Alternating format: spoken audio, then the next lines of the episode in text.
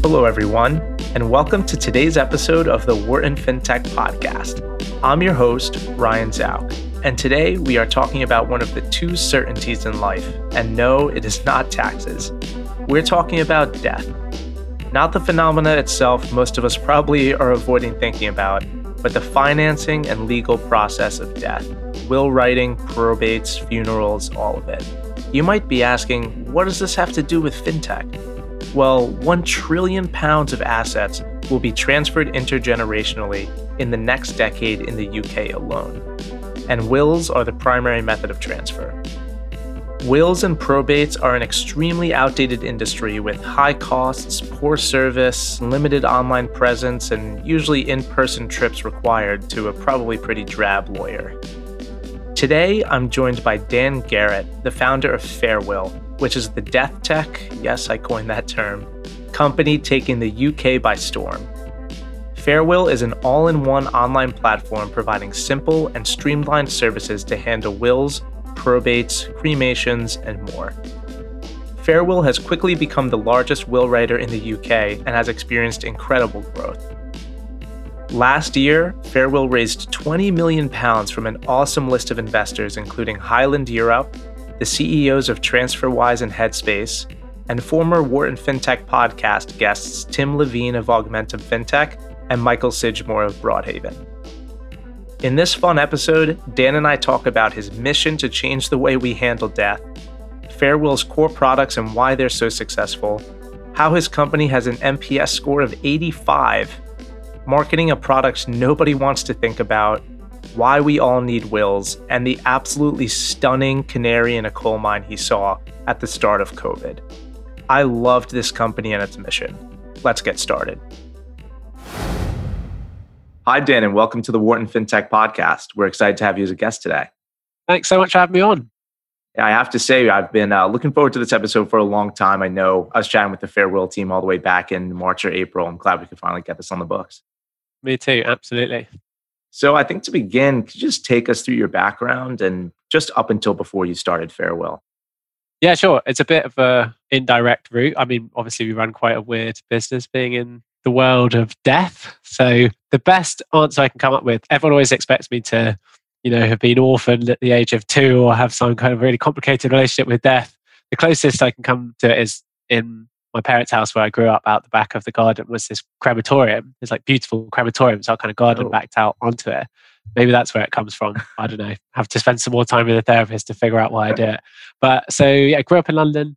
I left school went to university and did kind of maths and engineering, which I absolutely loved. It's kind of just, you know, ended up being very sort of theoretical problem solving rather than actually building things and making stuff. And that's really what I'd always wanted to do. So after my undergraduate degree, I moved more into design. I worked for a bit for McLaren, automotive company, designed a cup holder, my magnum opus, um, did some other bits of kind of design work. And then there was this kind of amazing scholarship that basically brought people from science backgrounds into design at the Royal College of Art, which is like, you know, one of the top sort of art and design schools in the world. And there was this course there called Global Innovation Design that was split between the Royal College of Art and Imperial College London in the UK, and then the Pratt Institute in New York, kind of like very famous art school. Yeah. Um, and Keio University in Tokyo. And basically, it brought together, it was the first time they ran it. There's 12 people from sort of science, design, and business backgrounds. And we were just put in a group together and taken to these amazing places for two years, you know, exposed to the most incredible sort of industrial designers, like business thinkers, Japanese captains of industry. Tough life. Very tough life. and then we sort of worked on projects, and it could be self started ones or opportunities that were given. When I started really getting into the death side of things, I basically spent about six months in a Japanese geriatric home, which is again quite a weird thing to do. But we had this whole team of kind of design researchers, ethnographers, uh, sort of anthropologists, that kind of thing. And our remit was pretty broad. It was like, you know, come up with products or services that make 80, 90, 100 year old Japanese people's lives better in this context. And I really felt like at the end of that six months that we'd failed in our job as designers. All we focused on was the superficiality of aging. So it was, you know, getting out of bed, up and down the stairs, the very kind of like physical side of it. Mm-hmm. And actually, you're surrounded by a bunch of people who know that they're not going to be, you know, doing the 100 meters hurdles at the end of the month, but they do know that they're probably not long for this world and they don't have their friends or family around. And for a bunch of people who are trained in getting to the very heart of the problems that people are struggling with, all these amazing designers and researchers, I felt like we completely ignored topic of mortality. So when I came back to the UK, spent a couple of months in the death industry and organized 15 funerals. I got qualification in will writing. I started filing probate applications, the legal and financial stuff you need to do after someone dies, and just thought, this is amazing. This is the biggest consumer industry that's been untouched by technology. And it isn't because it's macroeconomically impossible, and it isn't because it's technologically unfeasible. Because there is this kind of profound human aversion to talking about and dealing with death. And that to me is one enormous whopper of a kind of design and brand and product challenge. That's what got me sort of hooked on it to start with, and why you know everyone who's now in our team, I think, comes to work every day. When did you kind of first break the news to your friends and family, and how do they feel that you said, you know, hey, mom and dad, I'm going to be working on, you know, death to probably the good part of my career? That's a really good question. I think everyone's still really, really confused by it. I'm really lucky to still have three grandparents knocking around each of whom are more confused than the last. That that was really nice actually. One of my grandma said to me the other day, she's like, "I'd really like you to do my funeral." I was like, "That's that's actually just really really touching." That's very um, sweet. I think weirdly to my parents and my brother and stuff, it makes complete sense, and my friends in the nicest possible way kind of don't care. Great. So jumping in, so what exactly is Farewill and what problem is it solving? Yeah, totally. So our mission as a company is to change the way the world deals with death. And currently we do four things very well. We started off in will writing, so kind of online will writing. And within 18 months of launch, we were actually the biggest will writer in the UK. We now write about one in 10 wills. Then we branched out into probate, which is all the kind of financial legal stuff you need to do after someone dies that is notoriously awful. And then last December, we launched our kind of nationwide funerals business we specialize in something called direct cremation, which is kind of a funeral without a ceremony. It's very low cost and it's all about enabling a family to remember the person who they've lost in their own kind of personal way. We also recently started doing lasting powers of attorney, which is kind of similar to a will. It's about protecting your decisions if you lose capacity to make them yourself. So we have these four products. What unifies them is absolute excellence in customer experience. We have an NPS, a net promoter score across all of our products, about 85, which is totally off the charts. About one That's in incredible. Yeah, it's about one in every kind of 5,000 businesses gets to that level. And that's not fudging the data at all. And also, we're not sending champagne to people in the post as our company. We're taking away your grandma or auntie right. or brother and returning them in a bag of ashes. So we're there at a very difficult time in people's lives. And we've always had this really kind of design and product focused lens of how we deliver those services. You know, we're the highest rated business for anything financial or legal on Trustpilot in the world. We've got over 7,000 reviews at 4.9 out of 5. So I always loved the way Amazon was run because there was this total uncompromising focus on customer experience and customer centricity. And weirdly, for a market like ours, the death world, where it is so personal, it's so kind of emotionally charged. If you think about your kind of local funeral director or solicitor or whatever it is, they've weirdly kind of lost touch with what most people are actually after. So that's what we do. Awesome. So, speaking to somebody that has absolutely no idea about all of the things that go into death, we'll start with wills. How do wills work? What is the current process to get one? Why do people need one? Yeah, totally. So, what happens when you die? If you die without a will, there's something which exists in the US as well called the laws of intestacy. And it's kind of a flow diagram that dictates where your assets go when you die. So, it might be, you know, if you're married and you have a partner, the majority goes to them. If you have kids, maybe a bit goes off to them realistically, for most people, it doesn't accurately represent what exactly they'd like to happen when they die. So, a will is kind of a formal legal document that you would write that dictates what happens to your assets. And you can include some other wishes in there as well when you die. Um, the challenging thing is, as society's got more complicated, as families have, as the type of assets we own have got more complicated, the legals around it have become quite prohibitive for the average person to just sit down and have a crack at it. And there's a risk because this is such a kind of weighty document that you draft it wrong or you write it wrong or it can be interpreted differently. So it can make a lot of sense to go and get specialist help with it. The problem is for the average person, that specialist help, you've got so much training if you're a solicitor, you spent that time qualifying, right. that you can end up spending close to a thousand dollars to write a will which for most people is just you've got these two conflicting priorities. Yes, I know this is important, but also I'm probably not going to die tomorrow. So loads of people just put it off. So what right. we wanted to do was make a really simple, accessible way for people to go online, take care of it in about 15 minutes, and we charged 90 pounds. So we kind of algorithmically generate the legal clauses based on a set of inputs from our customer. And then we have a kind of specialist team of will specialists who go through each will by hand, give feedback to the person who's written it. And then it's off to you to kind of sign it and also get it witnessed, which is where you have a couple of other people who sign the document as well. That was very helpful. Thank you. And then, so what kind of information are they inputting? Is it different streams of income, their assets, liabilities, basic information about themselves? I think this is a kind of amazing thing about it because most people might be listening thinking, how is this fintech? It's like funerals and wills and whatever. and and we get the same reaction from investors as well. It's like, okay, this guy's got a nice little will writing business. The fact is that in the UK alone, in the next 10 mm. years, a trillion pounds of assets will transfer intergenerationally. It's going from about 65 billion pounds in 2017 to 125 in 2027.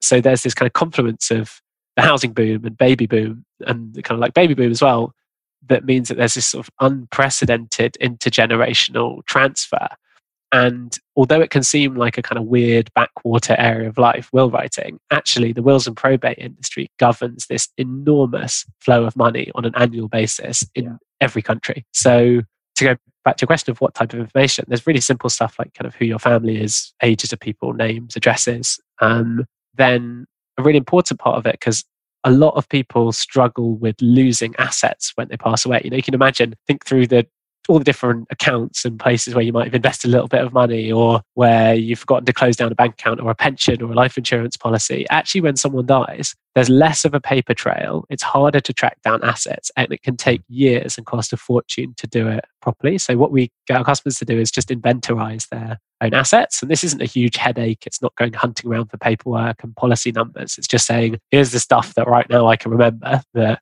comprises my estate. So what you have at the end of it is a really comprehensive picture of that person who's important to them and their kind of financial life.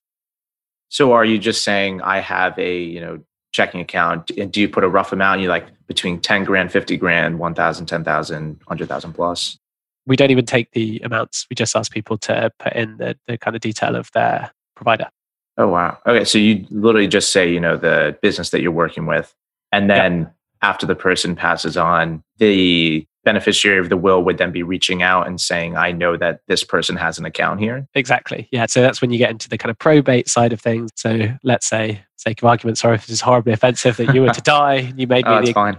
Of, your, of your will. We can talk about this later. I'd be able to take the death certificate and a grant of probate, which basically says that I've been you know, effectively approved as the person to administer your estate, I'd be able to go to Chase and say, I've got the death certificate, I've got the grant of probate, here's, give me Ryan's money. The other side of it, Perfect. which is a big focus for us, is that's kind of the table stakes. You write the will, you don't want to get it wrong, you don't want to miss out any assets. The thing that we really focused on as a kind of product team right from the beginning is how can we make this more than just an exercise in legal compliance? You know, how can we bring in the kind of emotional meaningful side to writing a will that actually is like I'm sitting down to say what happens when I die. You know, you might have a couple of young kids, you might have a partner, you might have kind of siblings or best friends or whatever. And what we really focused on in the design of our product was getting people to leave either kind of personal messages. So, you know, you could choose to leave something really sentimental to you, an object to someone else, or an amount of money to use for a particular purpose, or also to describe in detail their funeral wishes. And we saw this amazing engagement and interaction with our product that is wow. a huge driver of NPS. So we went from industry average about 1% of people including anything personal in a will is very much like clinical. We went to about 80% of our customers putting in the most amazing things I've ever read. you have to share a few now. Yeah, I mean, obviously, the data is really sensitive. For some people, we've actually reached out to them and said, "Can we, you know, you know anonymously oh, wow. anonymously use some of the things you've written?" And there's a mixture of, you know, amazing love letters to. I don't know if you've ever seen the film P.S. I Love You. Great film for anyone who hasn't, but um, amazing kind of you know love letters to partners or to kids or to friends um, to really kind of like to just really funny, bizarre stuff as well. I'm very surprised by the number of people who own guns who give them out to other people as well in their in their wills. That's probably going to be much more of a shock to someone in the UK than America. I was about to say, um, doesn't surprise yeah. me at all. yeah, yeah, totally, totally. There's a lot of people who seem to have shotguns in the UK, and um, there was one where someone left a thousand pounds to their colleagues and wrote this message that said, "Buy a box of chocolates for everyone in the office apart from Carol in HR." I was just like, what an amazing, what an amazing little memento. Oh, the pettiness. Yeah, the pettiness. I'm a big fan of kind of pettiness on death, as well as this kind of hugely moving side to it. You know, there's people who are forgiving people in their wills that they haven't spoke, you know, estranged family members where they're like, I don't have the heart to, you know, apologize or forgive you now, but I want you to know I forgive you. It's like amazing, really genuinely incredible. And yeah, I wish I could read out more of it, but obviously it's quite sensitive. Right. So before moving on, I do just want to cover the last two products that you mentioned. So we talked about wills, talked a little bit about probates. So then you said you're working on now funerals, direct cremation. What was the kind of inspiration for working on that product and how does it work? Yeah, totally. So you know, our mission is to change the way the world deals with death. Can't really do that unless you're having a crack at uh, the funeral side of it as well. What we noticed when we started doing huge numbers of wills was in the funeral wishes, the vast majority of people who describe the type of funerals they want, it's it's about it being simple, you know, having the right people around, it not being miserable, everyone celebrating their life. And that really doesn't reflect the actual funeral market that's on offer at the moment. So I don't know if you would have covered it at Wharton. There's a kind of classic case study of the growth of the funerals industry, both in the US and the UK since the kind of 50s.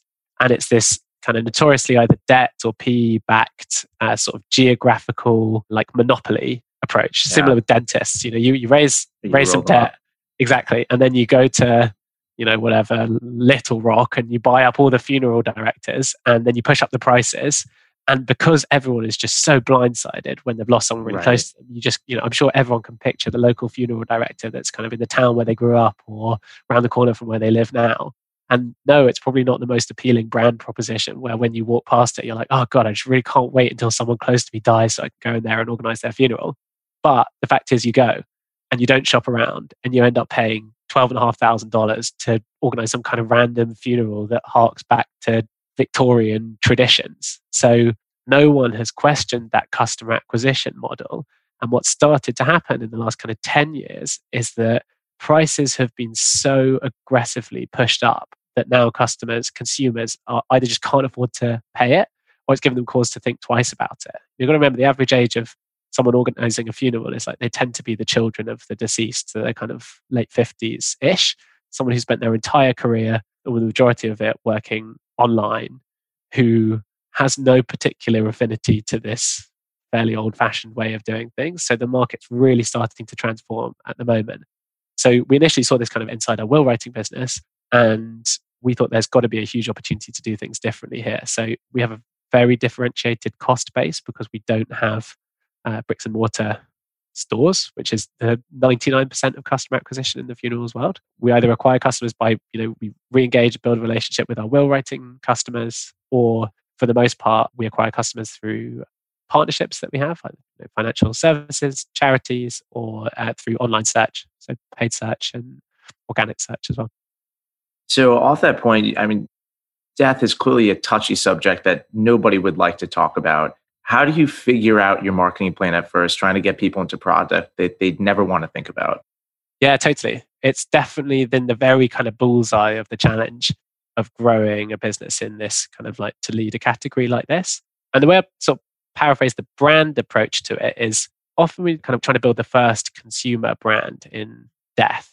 And the truth is we're actually up against an existing brand of death and dying. If you say to a friend or someone you know you have to go and do a will or probate or a funeral, what pops into your head is this kind of grey drab, uh, like Dickensian picture of each one of those services. And actually, what it's on us to do is build something that is empowering and accessible and makes you feel like you can go and engage with one of those services and make a decision for yourself rather than just be like, oh God, I'm going to go and do what the experts are telling me to or what tradition makes me feel like I should do. So we're kind of riding on the coattails of the fact that there's a generational shift in people buying these services. And overall, people aren't attracted to or appealed to by the existing services on offer. So it all starts with what is our brand proposition, and it's something that is bright yellow, that is very easy to engage with, that is affordable to absolutely anyone.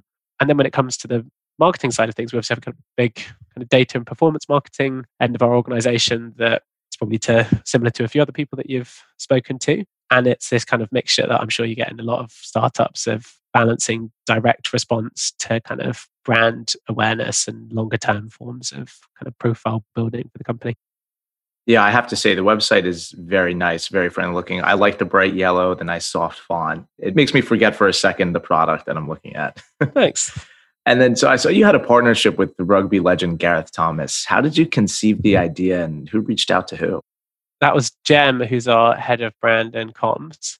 And it was our first kind of foray into that sort of thing. And obviously, it was during the kind of first wave of coronavirus when we'd kind of pulled quite a lot of our advertising. We were doing quite a lot of stuff on TV and we just felt like it was a little bit insensitive. And Gareth Thomas had actually been really open discussing the challenges that loads of families face when it comes to dealing with death, the kind of pure bureaucratic challenges where you just feel completely at sea. You have no idea what to do. You know, most people haven't organized a funeral before or dealt with probate. And kind of Gareth and his family were going through that at the time.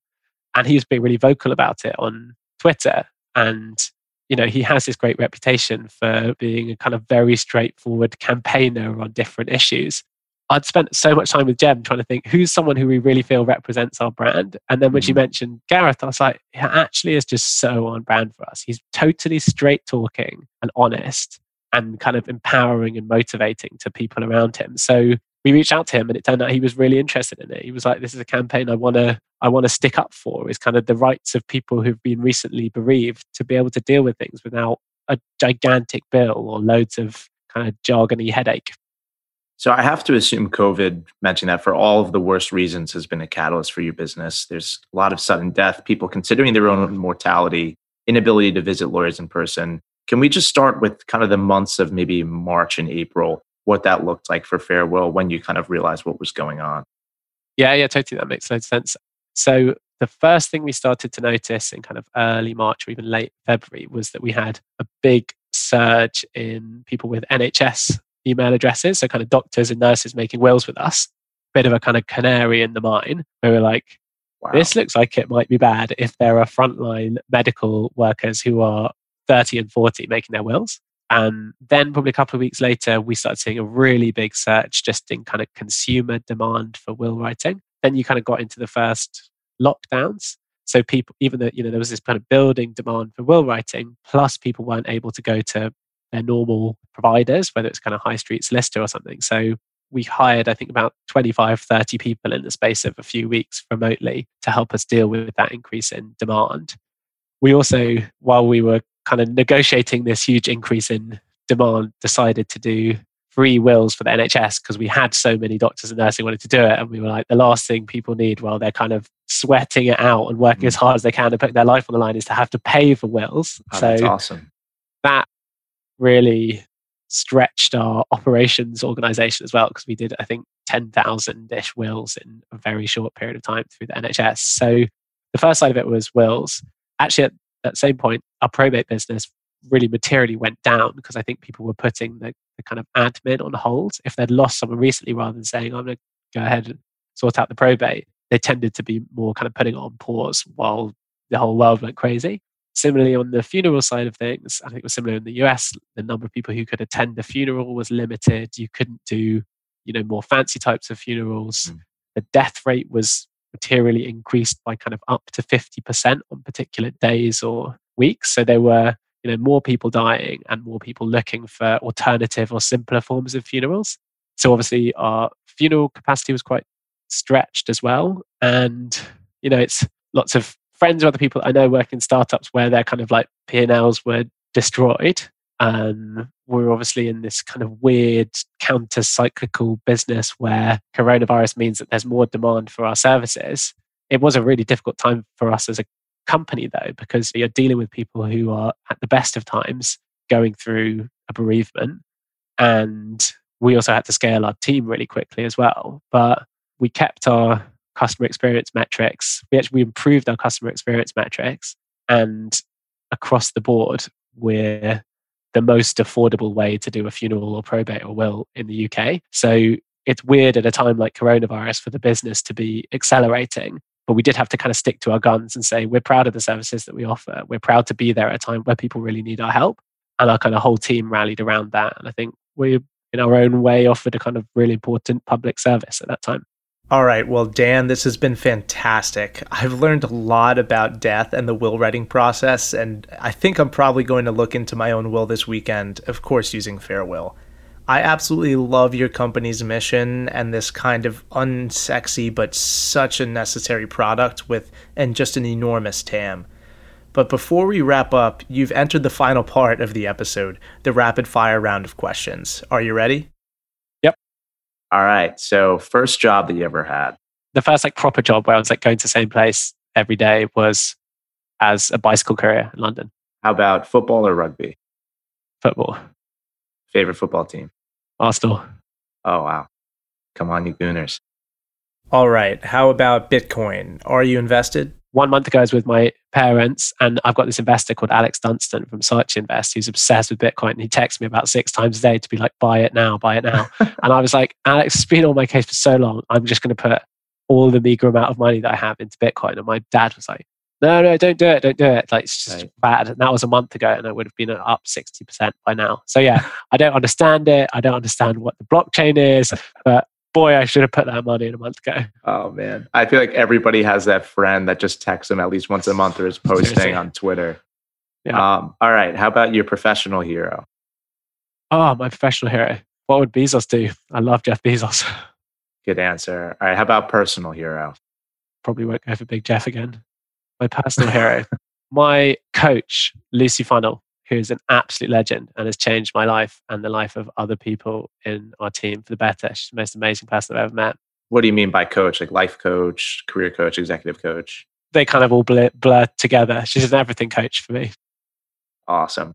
You mentioned before the episode that you had gone on a Greyhound tour of the US and you were younger to about 40 states. What was your favorite destination in the US? Oh, such a difficult one to choose. I obviously loved like like uh, national parks like Yosemite and stuff. I got attacked by a bear in Yosemite. I was on the front page of the Fresno Bee for rescuing someone from a river. That was fun. Oh, I also, wow. but oh, what's that place where there's like the cars in the gra- Cadillac Ranch outside of um, Amarillo in Texas. I had the most bizarre yeah. time ever in Amarillo. Uh, they kind of got like adopted by these weird kids. They had a llama farm very bizarre. Very bizarre. I really like. I oh, really oh, like the south. I really like the kind of like random states in the south. Well, we might have to do a different episode on these travels. It sounds great. Yeah, it was. All right. So, funniest work from home moment so far. I did have a call with someone from work where they were like, "Oh, I can't talk right now." and they were like, "I can't talk right now." Someone's just come to the door, and then I just saw them like walking in the park outside my house, just ignoring the phone for me. yeah. So I guess I don't know if they found that funny, but yeah. That's a great one. Oh my! Did you confront the person the next day? Yeah, yeah. I mean, like... they were just like, oh, I just couldn't bother to talk to you. kind of fair enough. That's awesome. We've all done it. Have you made a will? Oh my god, yeah, extensive. It's wonderful will. what will be in your will? Anything funny? Any pettiness? Any big letters of gratitude? Immense amounts of pettiness, funny stuff. I definitely they're like really serious love letters in there as well. Some of them which I should update, which you can do by the way. Update the wills. Um, probably the pettiest thing I've done. My one friend, Alex Franklin, very, very stingy man. And I've just given him ever so slightly less than my other friends in my will, which I think would be very annoying to him. oh, that's awesome. And then last question What is one crucial piece of advice for future founders that you want to pass on? Oh, just remember that it's unbelievably hard and try and not become a really depressing, boring business bastard along the way. Remember that you're still human. Awesome. I have to say that's probably the most common answer that we get. Stuart Sopp from Current was just like, "This is not a get rich quick scheme. It is a ton of work. It sucks." Yeah, it's a get stressed quick scheme. Awesome. Well, I think that's a perfect place to end. Dan, I want to thank you for coming on the podcast. This was an awesome episode with such an important topic, and I'm really excited to see where the future of Farewill. Thanks so much for having me. It's an absolute pleasure. Thank you for listening to today's episode of the Wharton FinTech Podcast. If you like the show, please consider leaving us a review. And if you're looking for more FinTech content, subscribe to our podcast channel and find us on LinkedIn, Instagram, Twitter, and Medium at Wharton FinTech. There you will find articles, videos, and much more analyzing all aspects of the industry. I've linked our accounts in the episode description. I would also like to thank our editor, Rafael Ostria, for his incredible work on our episodes. Signing off, I'm your host, Ryan Zauk.